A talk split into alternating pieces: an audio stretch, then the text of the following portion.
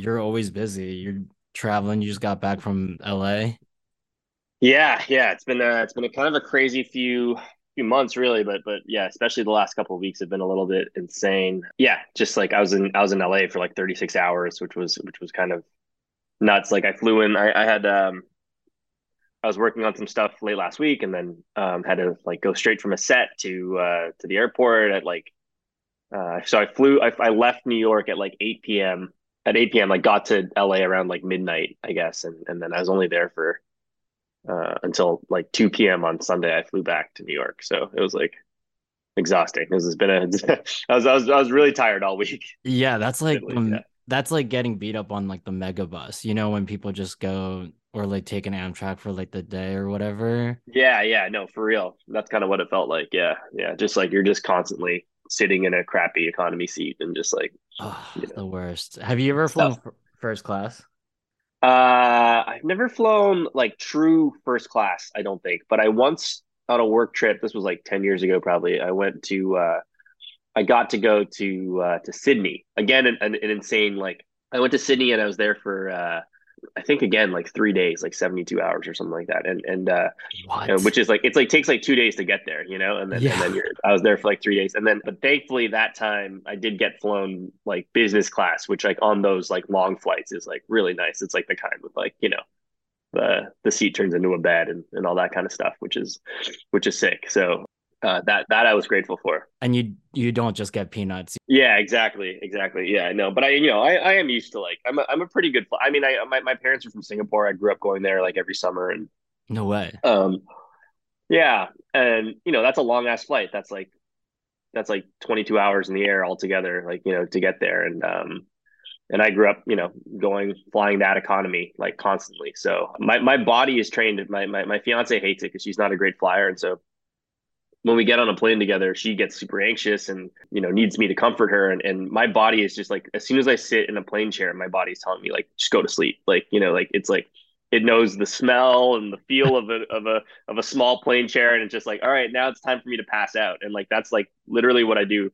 You know, I often wake up like two or three hours into a flight. If, if, if I'm flying from Toronto or from New York to Toronto, as I, as I often do, cause I'm from there, I end up like there's times where I like I, I will fall asleep before we take off and wake up as we're landing, basically. Oh, um, yeah.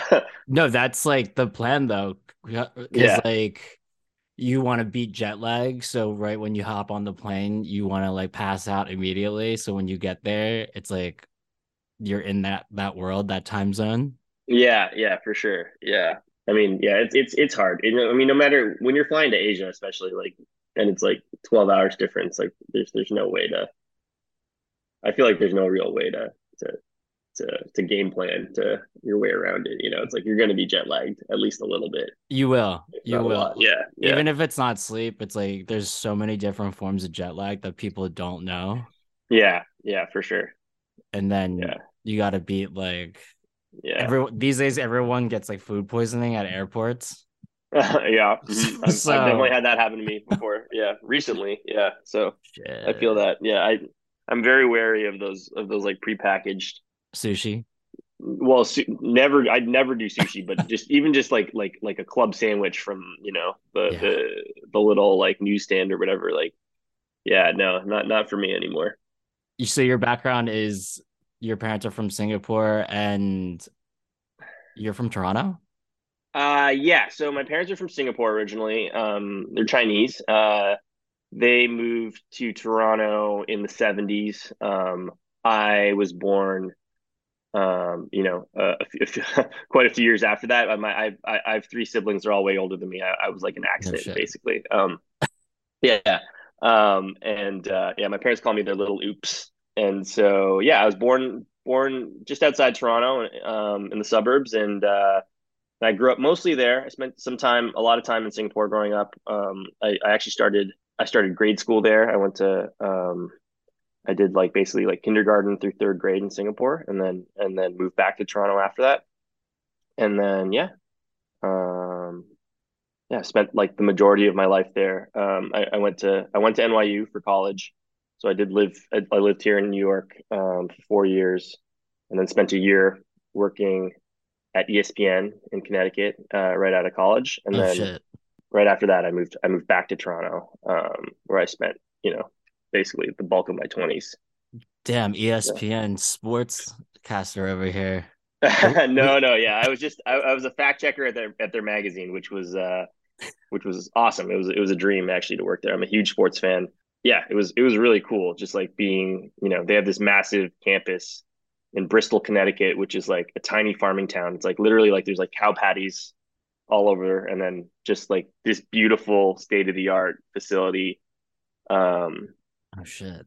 Yeah, and uh, and it was it was great. Yeah, it was like it was a great first job to have. You know, I think like um, a lot of people in journalism end up working fact checking jobs because they're you know you know they're like sort of like an entry level. They're like a good place to start, get your feet wet, get your foot in the door, and um, you know you end up doing a lot of cool stuff. You work with writers and editors to like you know make sure that these big features are are fully factual and and you know you're like calling people to confirm things and just learning a ton of like good about like good reporting skills. And on top of it all you know my whole job was focused on sports which i love. And, and you have like at espn at the time i don't know if this is still the case but at the time we all had tvs on our desks that had like basically every sports channel in the world. And you're encouraged to watch while you're working to because you need to kind of know what's happening right? Like that's sick yeah, there's like a big Champions League game. I my, my, my beats like I I got assigned a lot of soccer stories and hockey stories because you know I love all sports pretty much. I'll you know I'll watch anything. Like I, I I love like there's nothing I love more than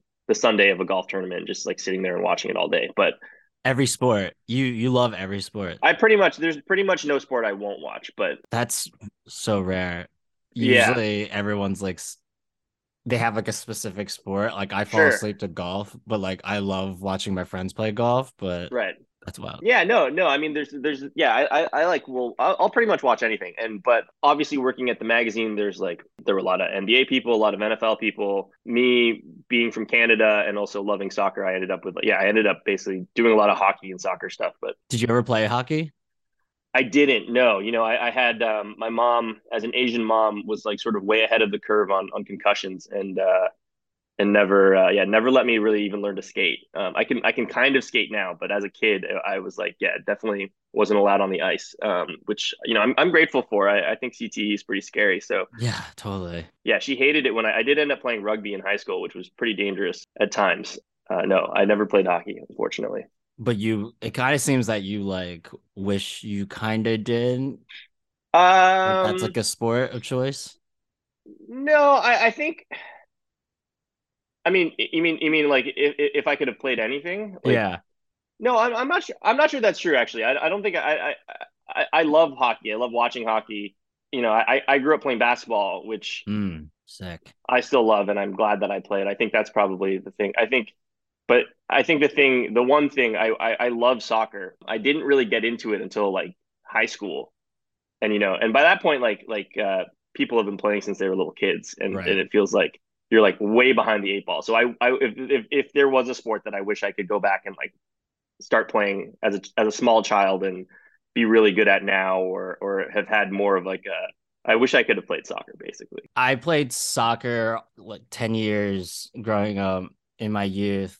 But mm-hmm. the the one sport that I wish I could have played, CTE aside, is football. Like I don't know why. Oh, really? I, I love football so much. Yeah. Yeah. You've seen me in person. I'm not the type. Like I am right, very right. like I'm not built for football. I would I would have died on the field, but I I don't know why I'm like addicted to watching football, playing mm-hmm. fo- like football for fun, but for real, like I I've never thrown on a helmet I would have it would have been over for me. This would have this podcast would never work. I feel like there have been like rumblings about haven't they been trying to start like a professional tag league at some point, like like like tag football? Like you know, like you you could you could probably like hack it there, right? Like that's a little less intimidating.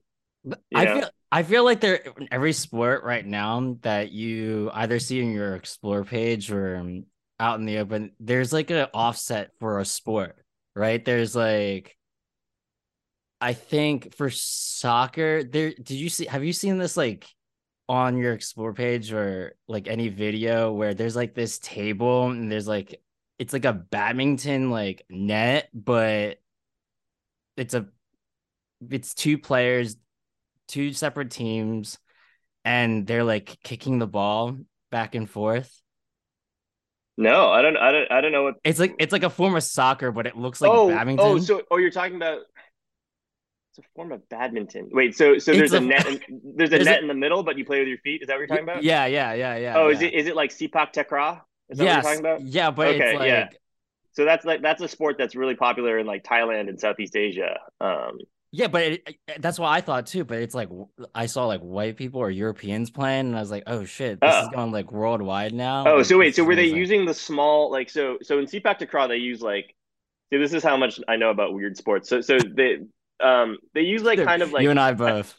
right right so so traditionally they played it with like a ball that was made of like woven like rattan basically like the like basket material. And then and then now they play it with like more of like a hollow like plastic ball almost like it's got like you know like holes in it. But then but then there's a thing i think that they play in europe called like foot volley which is like just with like a soccer ball. Is that so It- which that- that one sounds which ex- which one was it? Yeah yeah, it could be one of the two. And then there's like people are making up like new sports within like you know the traditional sports. Like I think I saw someone playing. uh They made up this like basketball game where they're just like pretending to dunk on people. It could be in in the pretending park. to dunk on people oh i see like you mean like they you mean like just like those tiktoks where someone sneaks up on you with like a yeah, but it's like they're trying to make net? this like an actual sport. You know, people are Oh. like inventing like these like new sports with it. I, Right, it's right. just like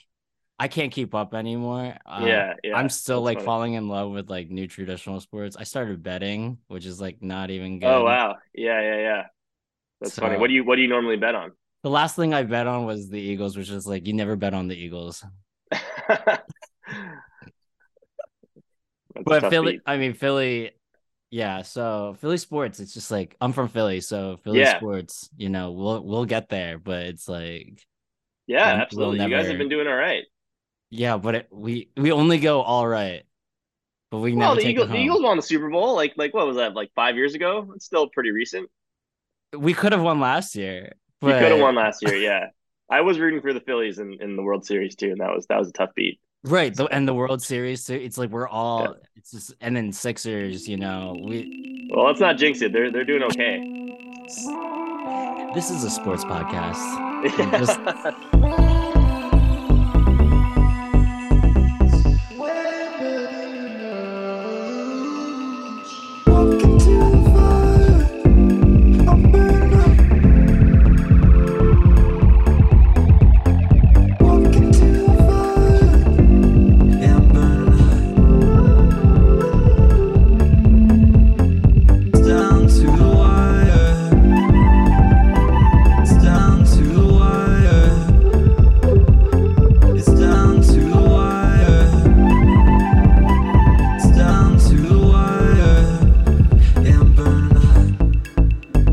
everyone, it's Rashad, and this is Wear Many Hats presented by Dahsar. You can check out all the episodes of the Wear Many Hats podcast on all platforms and at wearmanyhats.com. WMH and Dahsar is made possible by listeners like you. Thank you. Yang-Yi Goh is a writer. Yang is the style editor for GQ. I see Yang all the time in our Brooklyn neighborhood, but it wasn't until I actually met him at Colbo with Philly friend Fran Young over at Paradotocom. Fashion never sleeps with Yang, always in pure egg quality drip in these streets. I should start doing street style photography again when I run into Yang. GQ quality every time. Catch GQ recommends on YouTube with Gang Avidan and friend Gerald Ortiz dropping knowledge on loafers and style trends. Yang's IG is three quarter fits, one quarter of all the profiles he's had on GQ. Please welcome Yang-Yi Goh to Wear Many Hats. wow, thank you. That was a very kind intro. I appreciate it. yeah, of course. And we haven't like a new, new mutual. Well, um, for me, a mutual friend, uh, Samir. Yeah. dude, He's the best. in drip too. Like what Style star. Yeah. Style star? You you guys are also. It's funny when I'm on like 316's like IG page, and I also see you two in there. It's like you guys, you guys have your one thing, and then you guys are also No, no. Samir, Samir is doing a lot more modeling uh, than me these days. I have to say, he's he's been killing it. Um, rightfully so. The guy is made to wear beautiful clothing. made to wear, ready to wear. Look, it's just Yeah. like It's insane. But he is also an excellent A and R. I have to say, he's really, really good at his job. I think people don't get, uh, you know, people who only know him from, uh, you know, in menswear circles, uh, might not know that he is an excellent, excellent music professional. Music professional, fashion god, He does it all. Great husband. great husband. So se- soon, you as well, soon to be. That's right. Yeah, yeah, yeah, yeah. We are in the midst of planning our wedding for sure. Congratulations. Thank you. Thank you very much. How does it feel? It feels great. Yeah, I have to say, like, you know, I, I, you know, if you, um, if you ever get the chance to fall deeply in love with your best friend, I highly recommend it. It's corny, but it's true. That's very sweet. We love corny on the Women Hat Show, except uh, corny fits. yeah, yeah, absolutely. Not to speak low of any corny fits. Have I feel like New York right now is just like on point. It feels great to be living in New York. Everyone's looking great. Oh yeah, actually. yeah. It's always it's always great to be living in New York, especially from a fit perspective. I think I think yeah, this is one of the most inspiring places to live fashion wise in the world. Absolutely. Except LA. Well, LA is not in New York. Uh, Yeah, they're not. They're not. They're not. But it, it's just like thinking because like I'm gonna be going back to LA soon, and I'm just gonna Mhm. have to like get a new pair like pair of eyes just to right. do the yeah, switch you know. I think I think I think LA gets a like gets a bad rap for sure. I think, you know, I mean, yes. Have I been there and there's people roaming the streets? Yeah, and like some pretty terrible sloppy sweats. Sure, but there Mhm. there's some there's some good there's some good stuff happening there. There's some some great stuff ha- coming out of there for sure. You know, there's so many LA brands that I love uh, and respect. I'm wearing one right now, but you can't really see, but I have I have Good Fight shorts on. Uh, Mhm. One of my favorite brands of all time, and and good buddies of mine. Yeah, you know, I think I think you know Samir is actually the person who who said this to me most recently that that he was surprised at the number of quality fits he saw the last time and he was in LA. And I think I think Oh, that's true. I think you know I think there's yeah I think there's there's there's some good stuff happening happening over there. It's tough, you know. I I don't blame them because it is tough. You get into a malaise when you live in a place with perfect weather all the time. Like Mhm. you know you're gonna just start dressing for like if it's if it's like 80 degrees and you know no breeze every day you're just gonna like come out in shorts and not really try and everything's happy and cheery and like here in new york where it gets like you know we have awful stretches of just cold rain and you know it's like you have to find some joy you know for yourself and for me and i think a lot of other people it just it, it just means like how can i dress well despite you know all of this mayhem happening Right. environmentally outside of my door. So, uh, yeah, you gotta you gotta be dressed for global warming. You know. that's right. Yeah, you know, you never know what's going to happen. You have to have a nice hard shell to, to wear on, on top, and and you know, you got to make it work with everything underneath it. It's it's it's tough. It's a tough beat. Do you ever go out and do you always like pack something something light separate like when the weather is about to change do you prepare for it or someone the other day told me telling me that men don't bring out umbrellas anymore Oh no, it couldn't be me. I love an umbrella. yeah I am bad. I am one of those people that's that's like pretty notoriously bad about leaving them behind places. But no, no, I I I, I like umbrellas. I have you know a decent amount of Gore-Tex in my rotation. I, I I like to dress for the weather. Honestly, it's like it's like nice. It's novel. As someone from Canada, like you know, uh, I I grew up going on these occasional camping trips, and and this like camp leader guy that that I would go with, he always had this saying that was just like, "There's no such thing as being cold, only bad clothing," and it's a thing that's really Wow. stuck with me. You know, of just like, yeah, I mean, I mean, I I always have people like my brother-in-law, for instance, not to not to put him on you know on blast, but he he's from he's he grew up in Southern California. You know, he married my sister, who's from Toronto. He comes he comes to visit all the time, and when it's, it's winter, he just like just complains and moans. And and then I look at what he's wearing, and he's dressed like he's still in LA. You know, he's like he's not wearing socks. He like doesn't have a. He just has like a thin T-shirt on under like a Nike down jacket, which is not a real down jacket. It's like no meant for like playing soccer in colder conditions. Like you know, it's like, and so I'm like, dude, like just put a parka on, get some thick socks in those boots. Like you'll be fine. Like it's it's really fine. Like you know, like like I, I yeah, I'm not saying I love when it's brick out, I, but it's like Right. you know, I, I I can deal. You know, I've I've I've grown up in a way that's taught me to adapt. So so yeah, I, I don't know. I like all, of which is to say that that I think dressing for the moment is is is dressing for a certain situation is is fun. Makes you put your uh, your brain on when you're in your closet and and figure out how to how to dress appropriately for whatever situation you're about to step into. So when you mentioned that to your brother-in-law, have you ever been a personal stylist before, just for like low key?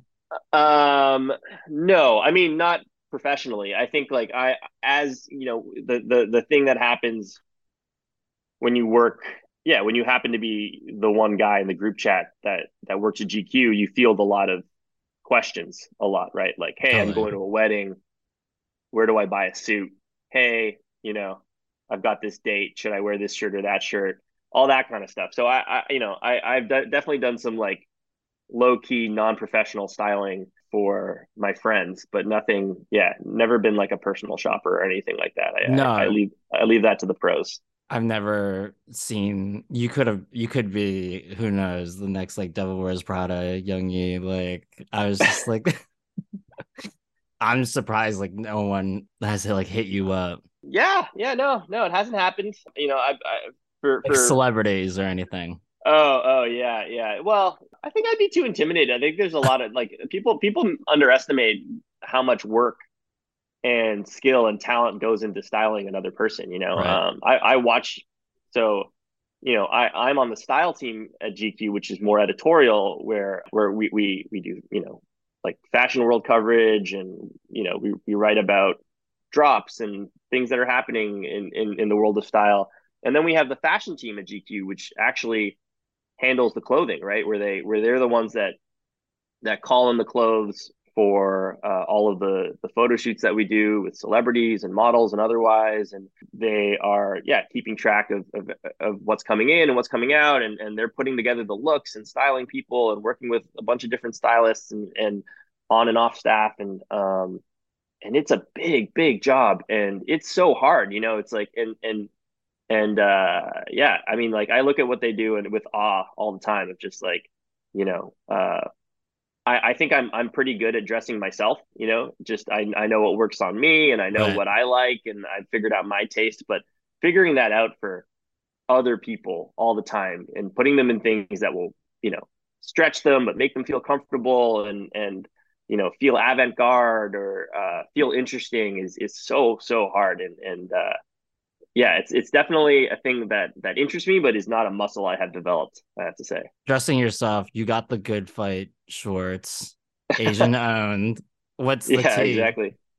Uh, this tea is just an old, yeah. I mean, you kind of caught me in, in just like a Saturday morning, you know, just hangout. But I, I, this is, uh, this is a really old 316 tea. Actually, I've told, I've told Andrew from 316 about how much respect I have for these shirts. Like, unfortunately, it's, it's put less money in his pocket. But I, you know, I bought this shirt in like probably 2011, No way. 2010 or something like that. It's like one of the first batch uh, batches of, of 316 tees that they ever put out, and it's been with me. Like it's my favorite T-shirt. I like I I've, I've worn it for years and years and years in all sorts of situations all over the world, and uh, it still hasn't fallen apart. So I'm very grateful for that. No, But, that's good. Built to um, last. yeah, yeah, and another Asian American shout out there too. Yeah, Asian Americans, man. We love it. How long have you been living in New York? so yeah, so so I, I went to school here. I graduated from NYU in 2011, and then I moved back to Toronto. And so I, I've only been back. I moved back here for my job um, in 2019. So it's been about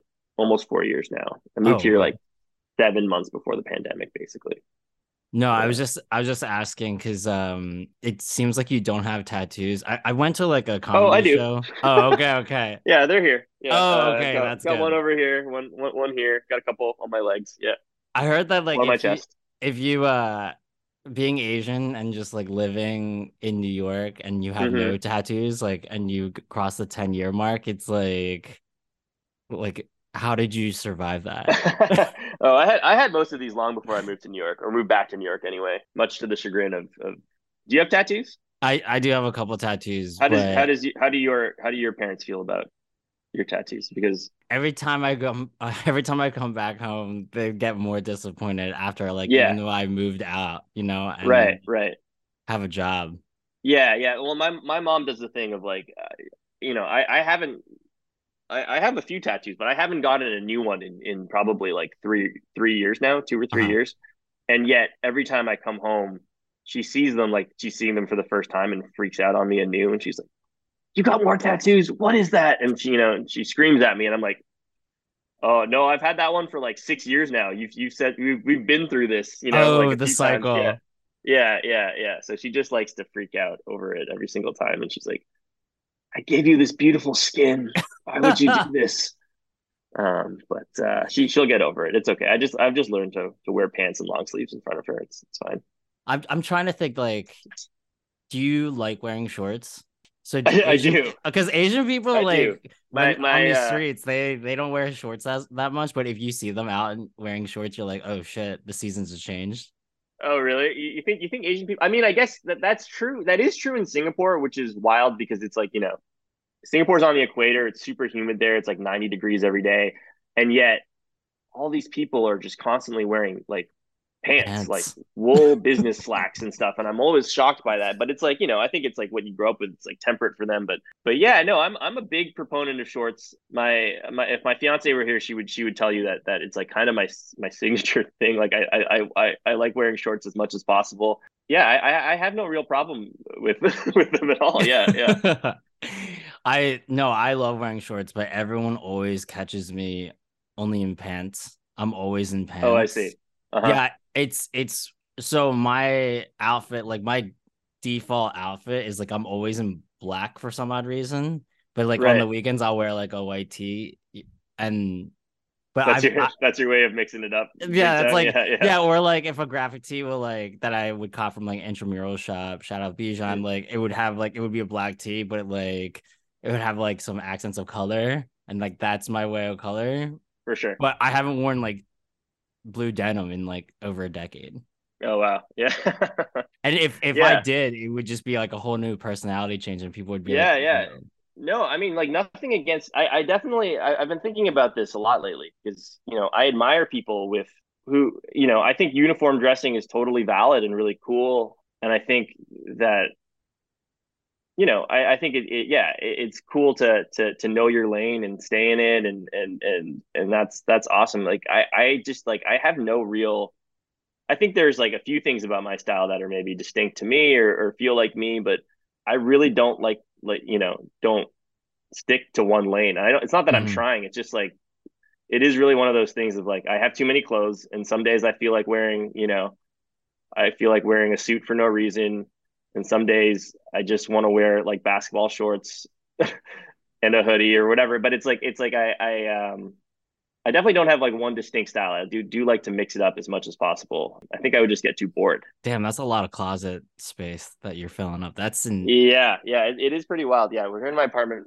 Uh, I'm here in my apartment right now, and, and we we live in a two bedroom or what should be a two bedroom, but one of the rooms we just call our get ready room, and uh, it's like it's like we needed the space just as as like a walk-in closet basically that we converted it to. It's it's a lot. I, I try my best to like I'm I'm constantly constantly like donating clothes, giving clothes to friends when they come over, and um you know I just had a closet sale recently, and and and it, it never seems to like fully get better. It's a it's, it's a problem. Yeah, wow. I guess some, I'm in the right line of work, but some have an office, some have a studio, but you guys have a get ready room. That's right. That's right. Yeah. Yeah. And and you know, shout out my fiance Sumer because uh it is often in complete chaos and and just like, you know, you can't even step inside of it, but but she like, you know, rolled her sleeves up and was like was so sick of it and and while I was away got the whole place together and it's it's amazing in there now. you can actually see the floor and uh Oh, and everything shit. is where it should be. So I'm I'm I'm going to be working hard to keep it that way. we love living with partners on on this podcast. It's like when you Yeah, travel and and when you come back home and you're just like, ah, it's new again. It's very nice. It's very nice. Yeah. I'm very grateful for her. Going back to your mom saying, you know, I give you this like beautiful skin. Yo, drop the skincare routine. I I know you got one. Oh man, no, you know, honestly, like like uh so it's funny that you say that. I I, I recently took over I was recently assigned, you know, sort of taking over the the grooming section of GQ.com. And so that's like a whole new beat for me that I know nothing about that I'm really, you know, trying my best to get up to speed with and work with writers who really do know what they're talking about. And um, um, but I'm a guy. I'm a very simple man. I I wash my face with with Dove unscented soap and use you know Cetaphil, uh, moisturizer. That's it. That's it. That's all I do. Um, and it's worked for me. I've, I've been doing that ever since I was like, I don't know, like 19, 20 years old. Seems to be working fine. But no, I think I'm about to embark in this new journey of like learning about different, you know, the all the different I don't even know what, what I'm supposed to be putting on my skin, but I guess I'm going to be learning about that all the different like chemical peels or vitamins yeah. and um yeah all all all the things all of the things but yeah so far for me just just like keeping it simple dove and dove and cetaphil it's like uh you know that's so I, I, try cool. not to overthink it. That, that's so that's so cool that you're like able to um they're putting you on different like it's not just clothing anymore you're going to grooming. Yeah i feel no, like your life is like different like you first said sports at espn then like right. now fashion then grooming. It's just like something new every time yeah yeah that is the nice part about my job for sure um that's what i love about my job at gq actually is that i, I feel like kind of like you know my title is style editor and you know the responsibilities there are basically um you know i run now the uh, the style section of the website. So that's really exciting. I get to work with a lot of fun writers and, and and try to figure out what our style coverage looks like.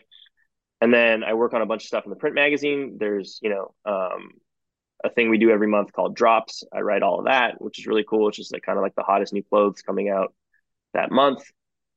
And then I work on you know, uh, the occasional bigger print feature, uh, whether that's style or pop culture or otherwise. Like I try to, you know, be flexible and be available. And then yeah, and then then beyond that, like I, I do get to sort of dip my toes in a lot of different uh, a lot of different things at GQ. So I I do try to contribute some sports stuff here. I do try to write you know some profiles like like like you were saying and i'm on the gq recommends show i work with the gq I, I started off you know, I was hired to work on the GQ recommends team and, and still I'm very close with those guys and um, do a lot of work with them too. And yeah, it's kind of fun. It's kind of fun just like like like staying open and and um, getting called in. You know, you never know what your job's gonna look like from day to day, which is pretty fun. If you weren't doing GQ, do you do you think you'd be working on another magazine? Maybe, yeah. You know, so so when I moved when I moved back to Toronto after working at ESPN for that year, um, yeah, I mean, I mean, so so I, I worked at a bunch of different little magazines in, in Toronto, like like sort of uh, their men's magazines there. Like there's one called Sharp, which I worked at for a long time, which is kind of like the biggest uh, men's magazine in Canada, and and I helped start one called Title that that lasted for a little while, which was really fun. And um, you know, th- th- these are the things I'm interested in. These are, the, you know, this is kind of where my my interests are always drawn, and um, it's what I've always wanted to do. So yeah, I'd be writing somewhere, um, doing something if I wasn't working at GQ for sure. I just uh, feel like but... all your homies would just come to you now for just like any type of recommendation. Right, right. You, yeah. You've got yeah. it. Yeah, yeah. Well, this, yeah, this is, I mean, this is the place I always dreamed of ending up, right? Like, you know, right. I think like, like a lot of people, you know, who are into menswear or whatever. Now, when I, when I was a teenager, I started reading GQ when I was like probably like 14, 13 14 and and it was like a bible to me you know it's like where i learned about everything about like you know cool brands cool sneakers so like it, it, it was the reason i i learned what hypebeast was like it was like the first place i remember lupe fiasco like mentioned that he read about sneakers on hypebeast in like a right. 2005 gq interview and i was like oh what's that and you know it opens up this it opened up all these different worlds for me right and and uh, and it introduced me to like long form journalism and all these things so i think it was always like this was always like the the the dream for me. I never knew it was going to happen or not, but I'm very grateful to be here now. I'm trying to make the most of it. Right. It's like growing up when you're like in the bathroom. It's just like it's either GQ or Playboy. You could have went right. to either ways. Yeah. Yeah. Absolutely. Yeah. I'm glad that you didn't write for Playboy, but I'm I bet you'd been amazing. The article's in there. People, you know, people make that joke, but they are they are great. You know, when you're doing um when you're doing research on a on, on a uh, to to talk before bunny? you talk to a famous person. No, no, no. But if you're doing research on like a on like an actor or, or any kind of celebrity, if you if they have a Playboy interview, it's normally super in depth, super long, and and a great place to start. So so that's like Pro tip, yeah. Have you with all everyone that you profiled, do they is it always surface level or do they get down and dirty like personal sometimes? Um, no, yeah, you you want you you- you're always hoping when you when you go into any interview, you're hoping to go past the surface level a little bit, and it's all about you know trying to make the other person feel comfortable with you. Um, hopefully, you feel comfortable with them enough to to to ask those kinds of questions and, and make it a real conversation. And um, yeah, it's it's you know it, there's there's levels to it, right? Of like you're you're just trying to like hopefully um, if you have enough time with the person, you'll you'll break down some of those walls and and and really get personal and and um, talk about things. You're always looking to talk about things that that they haven't talked to with anybody else about yet, and um, and so yeah, it's it, you know obviously like like every every person is different. You have to approach every interview um, with a completely different perspective and and different kinds of research and and and um, but uh, but yeah, that's that's definitely the goal is to try to break down those walls. I I remember when you did that profile on the the actor from Everything Everywhere All at Once. Oh, Ke Huy Quan. Yeah. I felt like when they won, everyone won. Like every Asian won for, Yeah, for someone. yeah. Like, Yeah, that I- felt amazing for if- sure. dude, I was just like, yo, this is amazing. Like, Right. Um, we're finally number one. yeah, yeah. He was a he was a case of like, you know, I I'm a huge fan. I grew up absolutely obsessed with the Goonies. That's like one of my all time favorite movies. Um, you know, I'd like to the point that like I was one of those people just like occasionally checking in over the years, you know, like, hey, like what's going on with that cast? Like, where's everybody right now? And and um yeah, always wondered what like you know, like why he hadn't been acting or what, what the deal was and, and and all that kind of stuff. So um I felt very honored to be I was, you know, I think I was one of the first people to to interview him Right after you know to do won. a to, to to do sort of no no uh before like long before just just as the movie was coming out I Oh. did sort of one of the big one of the uh the the big interviews that that uh he had at the time and Mhm. and uh was able was like very honored to be able to like sort of yeah get into it with him and tell his story about how you know uh he he felt like he kind of got you know not necessarily driven out of the industry but like there just weren't a lot of opportunities for him and, and he ended up doing other things for a long time so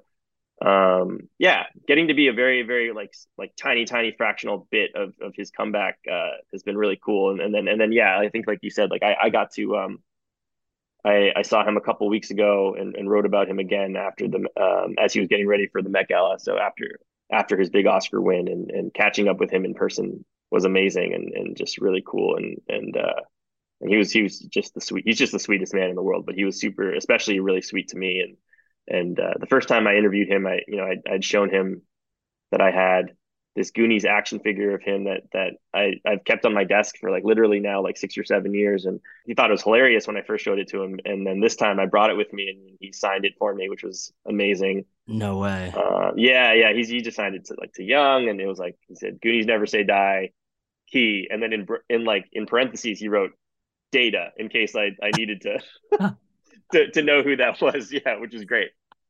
So No, that's incredible. Cool. It's it's funny because like yeah, I just remember growing up and like the the kids would call my brother Data because he was like Yeah. so smart.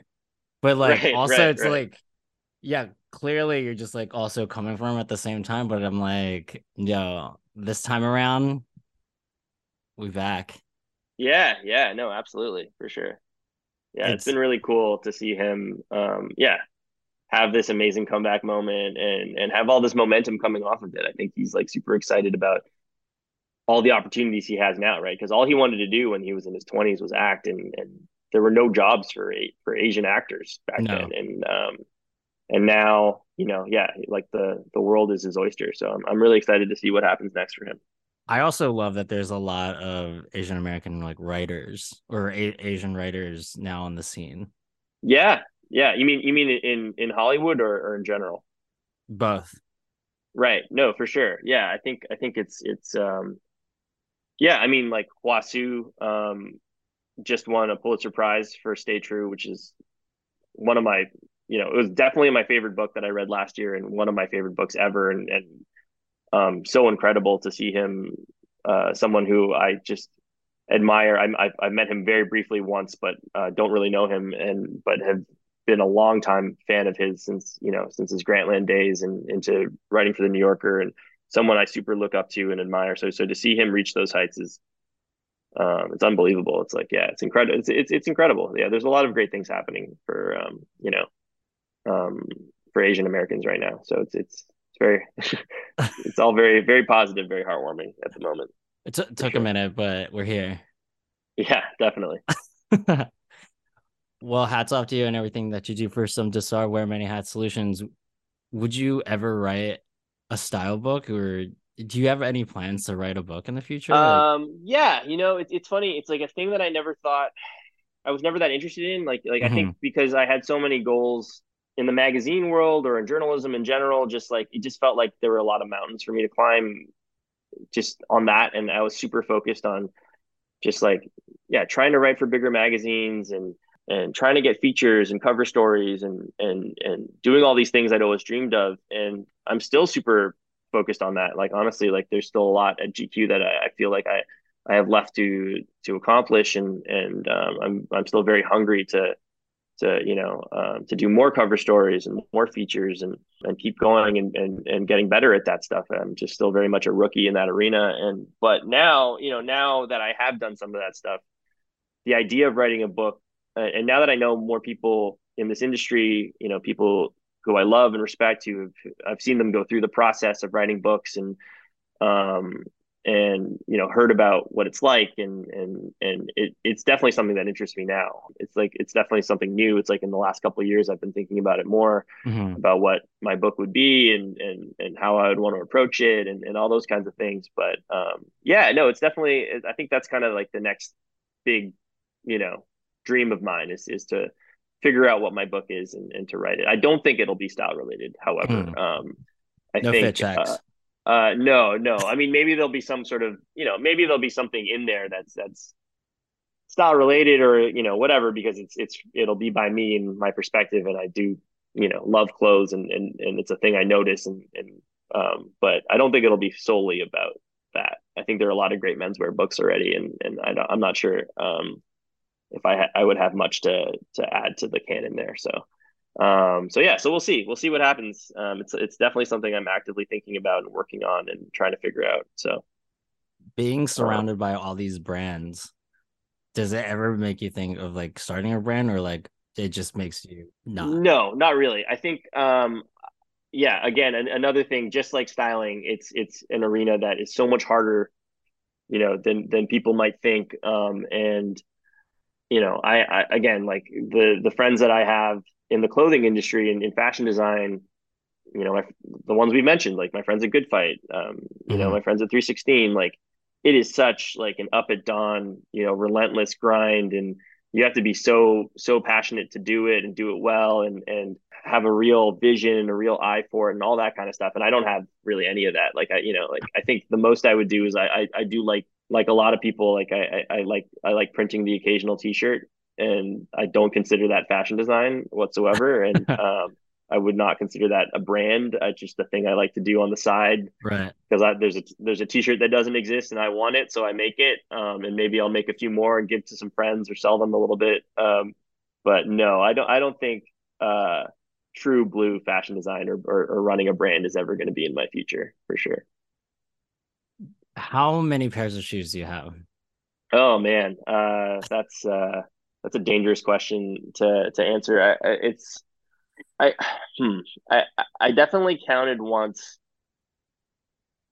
I think I think a low estimate, a rough estimate would be like somewhere in the in the range of like 50 to 60 pairs here in New York, and then I think there's some more that are just like under my you know my bed at home and my mom wants to kill me over it yeah that that's probably like I, I might be even underselling how many shoes i have because i'm embarrassed but um No, that's wild. Yeah, that, and- that your mom again- hasn't got rid of them or anything like that. Oh, yeah, yeah. Because my I- I- childhood home is like gone.